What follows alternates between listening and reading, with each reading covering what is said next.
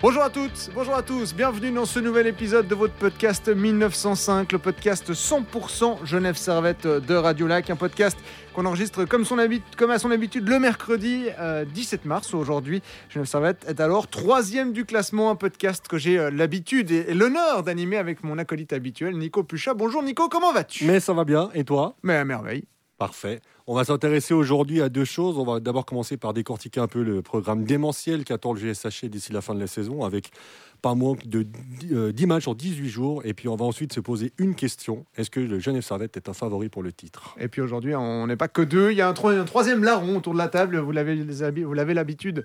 Vous avez l'habitude, j'y arriverai, de l'entendre autour des dans les commentaires de Radio Lac. C'est Franck Rambasseur qui est avec nous pour se joindre à la discussion. Salut Franck. salut Sébastien. Et Nicolas qui est à côté. Et salut Nicolas, merci, je suis là aussi. voilà, allez, on va parler de tout ça. Donc, comme d'habitude, en 19 minutes 05 environ, on euh, va lancer le chrono juste après le traditionnel jingle. On est parti.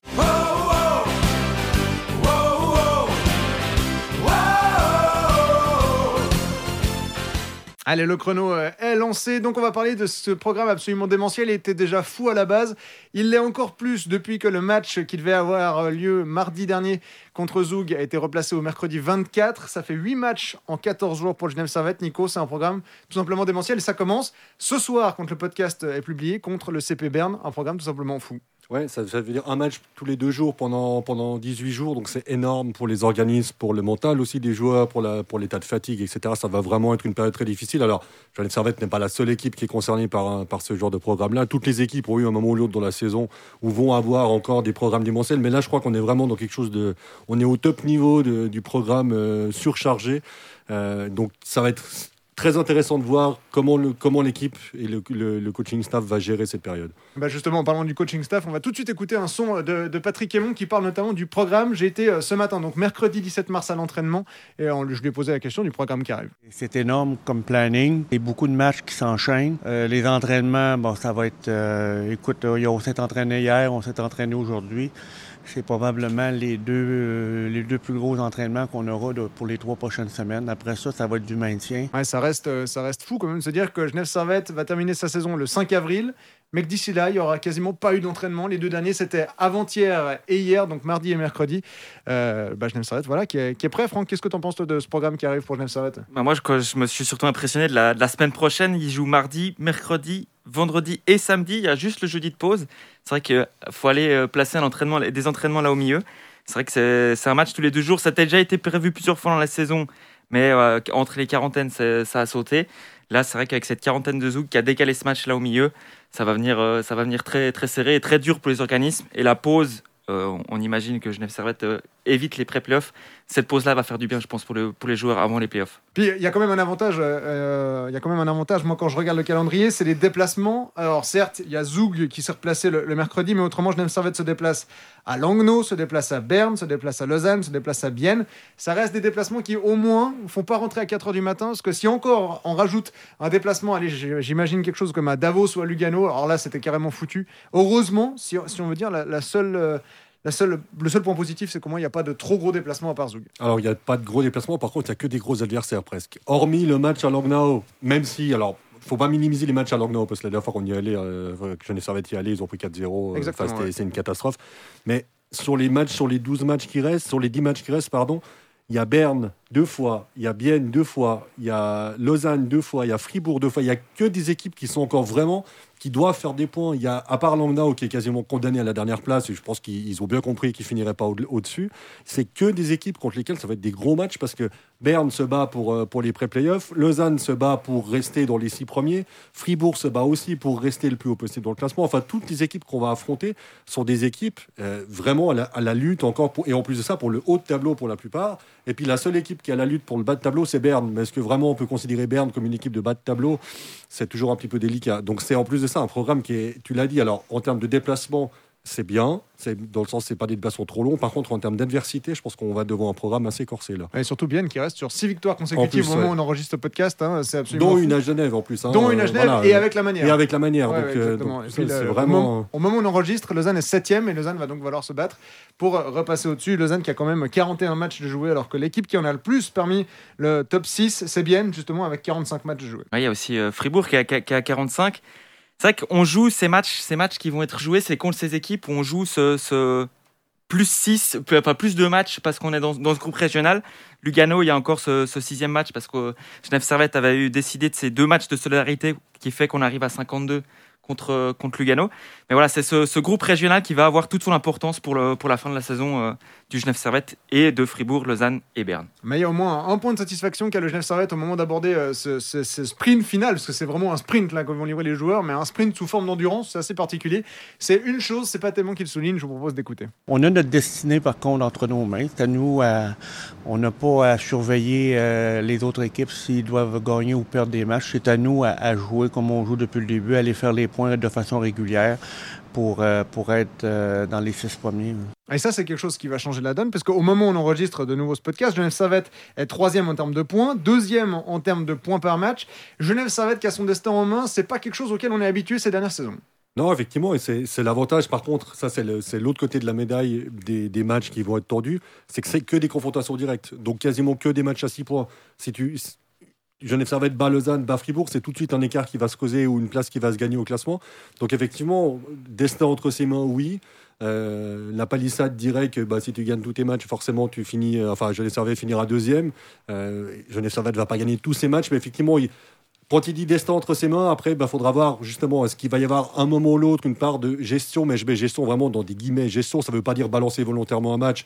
Ça veut dire si tout d'un coup on se rend compte, le, coaching staff se rend compte que bon, peut-être que sur un match, on peut y aller un peu moins parce que les résultats vont dans le bon sens, mais ça reste des calculs toujours très délicats. Enfin, surtout calcul, il ne doit pas y avoir en principe. Euh, les, équipes ne calculent pas. Et je crois que la seule année où Jeanne Sorette a essayé de calculer son coût pour un adversaire en playoff, ça s'est très mal passé. C'était en 2012, euh, 13 Ouais, je sais plus. C'était une année où tout le monde s'était dit que de jouer Zoug euh, en playoff, ça serait une bonne idée. Ben, c'était pas une bonne idée. Oui, Jeanne Sorette avait perdu 4-0 en quart de finale. au revoir, emballé, c'est posé.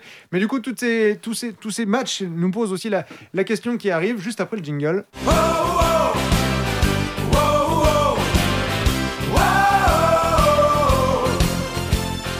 Est-ce que Genève Servette peut être champion suisse?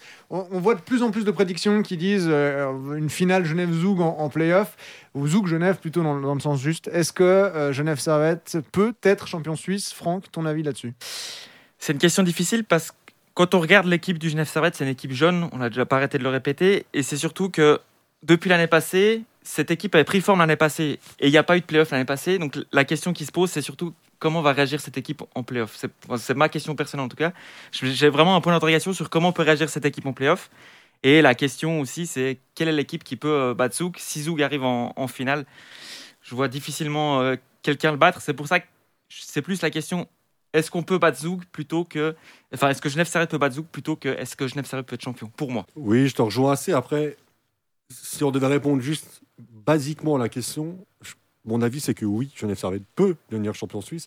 Euh, maintenant, c'est pas une prédiction ou c'est pas c'est pas une façon de se dire que Genève Servette est meilleur que les autres. C'est quand on voit ce que l'équipe est capable de produire sur une bonne majorité des matchs qu'on a vu cette saison, quand on voit quand, quand, tout le monde est en santé, ce que ça peut donner sur la glace, il n'y a quand même pas beaucoup d'équipes qui sont capables d'être meilleures sur la glace que Genève Servette. Je pense honnêtement que la seule qui a montré qu'elle était largement meilleure, c'est Zoug. Ils ont fait une démonstration au Vernet il y a quelques semaines, dont on s'est à peine remis, euh, tellement c'était beau à voir. Zoug qui avait shooté 61 fois au total. Voilà, hein. c'était vraiment une démonstration de hockey comme on n'en avait peut-être jamais vu au Vernet jusqu'à ce moment-là.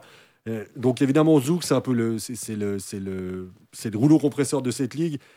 Après, voilà, les playoffs, alors c'est une phrase pourtant que j'aime pas beaucoup dire, mais je vais être obligé de la dire là, vu comme je suis lancé. mais les playoffs, c'est une nouvelle saison, les choses, on sait que les choses vont recommencer, on sait que s'il y a Zouk Berne en premier, en premier tour de playoff, je dis pas que Berne va sortir Zouk, mais par contre Berne peut épuiser Zouk sur une, sur une série longue, donc du coup ça peut avoir des répercussions pour la suite. Mais je, pense objectivement que, si les, comme Franck l'a dit, si les jeunes sont capables de se mettre au niveau des playoffs, et quand je dis jeunes, je pense notamment à Carrère Lecoultre, qui sont très jeunes et qui sont des défenseurs de deuxième bloc, c'est pas des mecs qu'on fait jouer 2-3 minutes par match. Si eux arrivent à garder leur niveau actuel en playoff, je pense que, que c'est pas illusoire de penser que Genève Servette peut au moins aller en finale. Moi, j'ai trois interrogations au Genève Servette. J'ai euh, Winnick, et Fer, leur, euh, Winnick, Winnick et Fer, leur, leur, état de forme. J'ai la quatrième ligne. Et puis surtout, j'ai Gauthier Desclous. Parce que Gauthier Desclous, euh, c'est un gardien qui fait des miracles en saison régulière. Euh, il s'instaure gentiment comme l'un des meilleurs gardiens du championnat. Quand on parle des meilleurs gardiens, on parle de Giannoni, on parle de Stéphane, on peut rajouter des clous à la liste. Mais on ne sait pas ce qu'ils vont en playoff. On n'a jamais vraiment, vraiment, vu Gauthier Desclous avec un rôle de numéro 1 en playoff. Je dis pas que je doute de ses capacités, je dis juste que les playoffs, bah, tu as dit, c'est une nouvelle saison et surtout, chaque match, mentalement, euh, a un impact. C'est-à-dire que si une équipe prend 7-2, bah voilà, ils vont peut-être s'arrêter de jouer et d'essayer d'égaliser. Mais par contre, ils vont mettre des charges pour, pour tomber sur un impact physique. Surtout si Genève Servette venait à jouer bah, une équipe comme Lugano, une équipe comme Lausanne, hein, c'est tout à fait possible. Berne ou Rapperswil, même les, les quatre équipes qui feront les playoffs, euh, ça va jouer physique, ça va jouer, ça va jouer rude pour déstabiliser l'adversaire. Et c'est là que j'ai mis, une réserve sur Gauthier Desclous. Je demande qui être contredit. Euh, et puis après, Winnick et Fer, pour moi deux hommes qui sont euh, en playoff, qui sont vitaux. Si, les deux sont pas forts, déjà que c'est deux étrangers, et qu'on sait que Genève Servette est quand même l'équipe où les étrangers marquent le plus. Maintenant que j'ai dit ça, ils vont plus marquer jusqu'à la fin de la saison, ça c'est réglé. Mais Genève Servette est quand même l'équipe où les étrangers marquent le plus. Winnick et Fer ont en plus une attitude, un caractère euh, vraiment de, de, de, de. S'ils ne gardent pas leur nerf, par contre, là, ça peut porter préjudice. On sait que Fer est un habitué. Winnick peut l'être aussi de prendre cette petite pénalité stupide. Est-ce que Genève Servette va réussir à sortir de ça? Et puis la quatrième ligne, elle me paraît un peu légère justement en playoff où si on veut marquer physiquement, on va devoir compter sur des joueurs qui doivent aussi marquer. On se retrouve avec des joueurs comme Monique et Fer qui vont devoir marquer physiquement et marquer aussi au niveau du score. Et je pense que là, on a un double rôle qui risque aussi de, mélanger un peu la chose. Je pense qu'aussi au niveau de l'influx euh, des, deux joueurs, Winnick Fer, et euh, je peux placer aussi, euh, on peut placer aussi Marc là-dedans quand on voit le, match qui s'est disputé vendredi face à Bienne. Le, manquement du public, l'absence du public peut vraiment changer quelque chose par rapport à ces joueurs-là. Ou bah voilà, si, si vendredi on, a vu ces, ces, trois joueurs être souvent véhéments avec les arbitres, si derrière il y a, y un public qui appuie ça, donc ils jouaient à Genève, donc il y aurait pu le public, le public genevois qui était qui les appuyait face aux arbitres. Ça peut faire aussi changer les décisions arbitrales ou donner, mettre un peu plus de pression sur les arbitres ou sur les ou sur l'équipe adverse. Là, pendant le match, on n'a pas eu de, de, de comment dire de de, révolte de la part de ces joueurs. Et on sait, ils sont un peu battus tout seuls par rapport à Bienne. On voit un Tom Ernest qui n'était pas non plus au top, je pense qu'il n'était pas non plus au top pour disputer un match. Quand on voit l'erreur qu'il fait sur le premier goal, où il laisse le, la place à Rayala, de venir et qui va couvrir une passe qui, ou un, shoot qui n'existe vraiment pas à ce moment-là. Donc c'est vrai qu'ils vont être dépendants de ces quatre étrangers. Comme tu l'as dit, c'est euh, sur les cinq meilleurs pointeurs, c'est les quatre meilleurs avec, euh, avec Vermine qui est en quatrième position. Donc le Genève Servette est vachement dépendant de ce, ce, d'étrangers et de cet, influx que, peut amener ces joueurs-là par rapport à leur attitude sur la glace. Moi, j'aime bien rebondir sur, ce que tu dis, c'est par rapport à la quatrième ligne. C'est vrai que historiquement, la quatrième ligne de Genève Servette, ça a toujours été une ligne détestable à affronter. Mhm. On se rappelle des années avec ah Petrel, avec Rivera, avec des mecs vraiment. Avec Gerber. Avec Roland Gerber. Il y, en a, il y en a tellement des joueurs qui ont passé par cette quatrième ligne, des vrais joueurs de quatrième ligne, des mecs qui sont, qui sont là pour par des numéros d'expression, mais aller emmerder l'adversaire pour aller gratter dans les bandes, pour aller provoquer des pénalités, pour aller mettre de l'impact physique. Là, la quatrième ligne, elle est articulée souvent autour d'Eliott Berton, qui, alors, on a assez vanté les, louanges d'Eliott Berton, qui les mérite, mais qui n'est pas un joueur. C'est un joueur énergique, mais c'est pas un joueur physiquement qui va impressionner l'adversaire. Il va aller mettre la pression sur l'adversaire. Il va aller mettre la pression, il va mais pas mettre la petite charge. Voilà, c'est pas lui qui va mettre une énorme charge dans la bande pour faire comprendre à, l'équipe en face que, physiquement Genève Servette est, meilleur. Et sur les ailes, on a souvent des, plutôt des jeunes, des Mathieu Vouillamo, des Stéphane Patry, des Denis Smirnos, même si c'est pas vraiment son poste. Et du coup, bah, c'est pas ces jeunes-là non plus qui vont aller mettre un énorme impact physique. C'est pas du tout leur rôle, c'est pas du tout ce qu'ils savent faire, et c'est pas pour ça qu'ils sont là, je pense. Et du coup, bah, on se retrouve qu'avec finalement peut-être John Fritchie, qui lui va être capable d'apporter de l'énergie, etc. Mais est-ce que, alors déjà, il n'est pas forcément toujours aligné très régulièrement dans, la quatrième ligne. Est-ce que, est-ce que finalement d'avoir un seul joueur avec ce profil-là, ça suffit en playoff quand les débats vont s'animer un peu, et notamment quand Winnick et Fer ne pourront juste pas tout faire, et qu'il va falloir qu'il y ait d'autres joueurs qui prennent un peu ce travail physique-là bah, peut-être que ça va manquer un tout petit peu, effectivement. Et c'est là qu'il y a un jeune qui peut tirer son épingle du jeu. On, le voit de plus en plus aligné en quatrième ligne, puisqu'Arnaud Ria a été prêté à joie, il est revenu, mais il jouera pas cette saison apparemment. Euh, c'est Mathieu Vouillamo. Mathieu Vouillamo, il a le physique pour aller mettre ses boîtes, il, aime faire ça, mais Mathieu Vouillamo, il est né en 2000. Et puis, je pense aussi qu'il va avoir une frustration, non seulement de la part du Genève Servette, mais aussi de toute la ligue. Parce que l'année passée, il y avait des playoffs qui étaient prometteurs. On avait euh, les quatre clubs romans, si on considère que Bien est un club roman euh, qui était qualifié pour les playoffs il n'y a pas eu de playoff. Voilà, on, a, on, est resté tout, on est resté vraiment avec ce sentiment amer de bon, bah voilà, la fin de saison c'est terminé sur deux matchs sans public. On en reste là. Et je pense que des joueurs d'une équipe comme Zouk, par exemple, si on extrapole, si on, on, part du principe que Genève Servette va aller en finale. Et alors, c'est un principe qui est vraiment qui est osé quand même. si on Essayons quand même. Essayons quand même. Si on part du principe que Genève Servette doit affronter Zoug en finale, Zoug, il y a Raphaël Diaz, le capitaine quasiment éternel de cette équipe, à part son, son escapade au Canada, euh, qui part à Fribourg et qui va vouloir sauver le titre. Il y a Grégory Hoffman, alors qui n'est pas forcément le clubiste par excellence, mais qui est quand même là depuis un petit moment, qui est le meilleur joueur suisse, qui va aller en, NHL. Je pense quand même que jouer contre Zoug, une année où il n'y a pas eu de playoff, alors que l'année passée déjà Zoug pouvait prétendre au titre, ça, ça peut faire mal. Et puis bah, ça, ça s'applique pour tout. Je pense que voilà, affronter un Fribourg euh, qui cette saison est un peu la surprise, affronter Zurich en playoff, ça reste Zurich. Si on regarde les, dix premiers, à part peut-être Rappersville, Genève Servette euh, aura, euh, va, va, laisser en tout cas une bonne partie d'énergie dans n'importe quelle série qu'ils feront. Oui, oui, de toute façon, je pense que les choses sont assez claires. Il n'y a pas besoin d'avoir fait beaucoup d'être analyste de hockey depuis très longtemps pour comprendre qu'il y a un énorme favori qui se dégage, qui est Zoug tout le monde voit Zoug arriver gros comme un camion en, en Et pour tous les critères. Hein. Ouais, c'est ça. Ils, Jeu, sont bons. Ils, ils, ont absolument. C'est l'équipe, probablement une des équipes les plus complètes qu'on ait vues depuis une bonne dizaine d'années en Suisse. Il y a vraiment à tous les niveaux, je pense qu'il leur manque absolument rien. Donc évidemment qu'ils sont favoris. Par contre, ce genre d'équipe, elle peut aussi se battre toute seule. Par, euh, par euh, excès de confiance ou parce que tout d'un coup, il y a un grain de sable qui vient enrayer la machine, puis il n'y a plus rien qui fonctionne, ça peut aussi très vite tourner. Derrière, derrière ce Zoug archi favori, je vois pas forcément beaucoup d'équipes aussi complète que Genève Servette. Je dis pas qu'il n'y a, pas d'autres équipes qui peuvent aller en finale ou être championne, c'est pas ce que je suis en train de dire. Je suis en train de dire que dans la constitution de l'équipe, je pense quand même que Genève Servette fait partie de celles qui sont le, le, le, plus complètes, hormis ah, voilà, ce, petit bémol dont on a parlé de la quatrième ligne peut-être. Euh, j'ai quand même l'impression que Fribourg, même si c'est, en plus on l'a dit récemment en commentaire, c'est une équipe qui est bien bâtie aussi, il y a du talent dans toutes les lignes, mais mhm. ils sont, on a un peu l'impression qu'ils ont connu un début de saison idyllique et puis qu'après ils ont surfé sur cette vague-là. Est-ce que ça va être capable de les porter jusqu'au bout? C'est toujours un petit peu compliqué. Après, on va pas forcément tous les faire parce qu'on n'aura pas le temps, mais je, maintiens que oui, Genève Servette a une possibilité d'aller au bout, mais qu'il faudrait pour cela que Zoug, un moment ou l'autre, se rate. J'aurais tendance à dire qu'une battre Zoug sur une série de playoffs, ça me paraît, à l'heure où on parle, ça me paraît vraiment, vraiment illusoire. Genève Servette qui est une des équipes qui a le plus de joueurs dans le, dans le top 40 des meilleurs pointeurs de National League. 40 points, c'est 27 enfin 40e, c'est 27 points de marqué. C'est Victor Stalberg, l'attaquant de Fribourg-Gotteron, qui est 40e avec 27 points. Euh, Genève Servette a 5 joueurs euh, au-dessus de, au de 27 points. Zurich en a 5 également, Fribourg en a 5. Et puis la, seule autre équipe qu'on a le plus, c'est Zug avec 6. Mais Genève Servette a aussi cette consistance qu'on n'a pas forcément eu les autres années. Alors déjà, on avait des, top scorers qui marquaient beaucoup moins de points. Euh, en cherchant euh, combien depuis quand un joueur n'avait pas atteint 50 points avec Genève Servette, je suis tombé sur des euh, Rico Fata qui, était, qui, était, top scorer avec 33 points à la fin de la saison. Mais en plus, on a, on a vraiment cette consistance. On a des, Marco Miranda, on a des Joel Vermin, on a Noah Rod qui est en train de tout exploser au niveau des buts. et c'est là aussi en playoff, je pense qu'un Noah Rod il manquerait, il manquerait vraiment le public pour voir le vrai Noah Rod, parce que c'est un joueur mm. qui aime avoir l'impact du public, mais c'est aussi des joueurs qui peuvent faire beaucoup de bien. Mais Genève Servette, tu, l'as dit, est une équipe complète, une équipe avec tout le monde qui marque. Et ça, c'est souvent aussi quelque chose qui a manqué au Genève Servette, c'est d'avoir, à l'époque, on avait peut-être 3-4 joueurs qui marquaient des points. Là, Genève Servette a quasiment tout son effectif qui fonctionne. Ouais, il y a, y, a, y a, pas mal, y a pas mal de de buteurs qui sont, comme, tu l'as dit dans l'équipe. Il y a, une, cette belle troisième ligne qui marche très bien entre eux.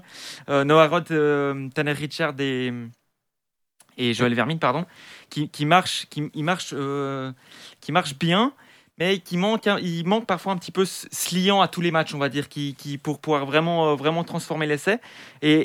Et oui, il y, a des, il y a eu des buteurs partout. Je, tombe même sur, sur Guillaume Lasselin qui est, venu, euh, qui est venu mettre aussi des buts là.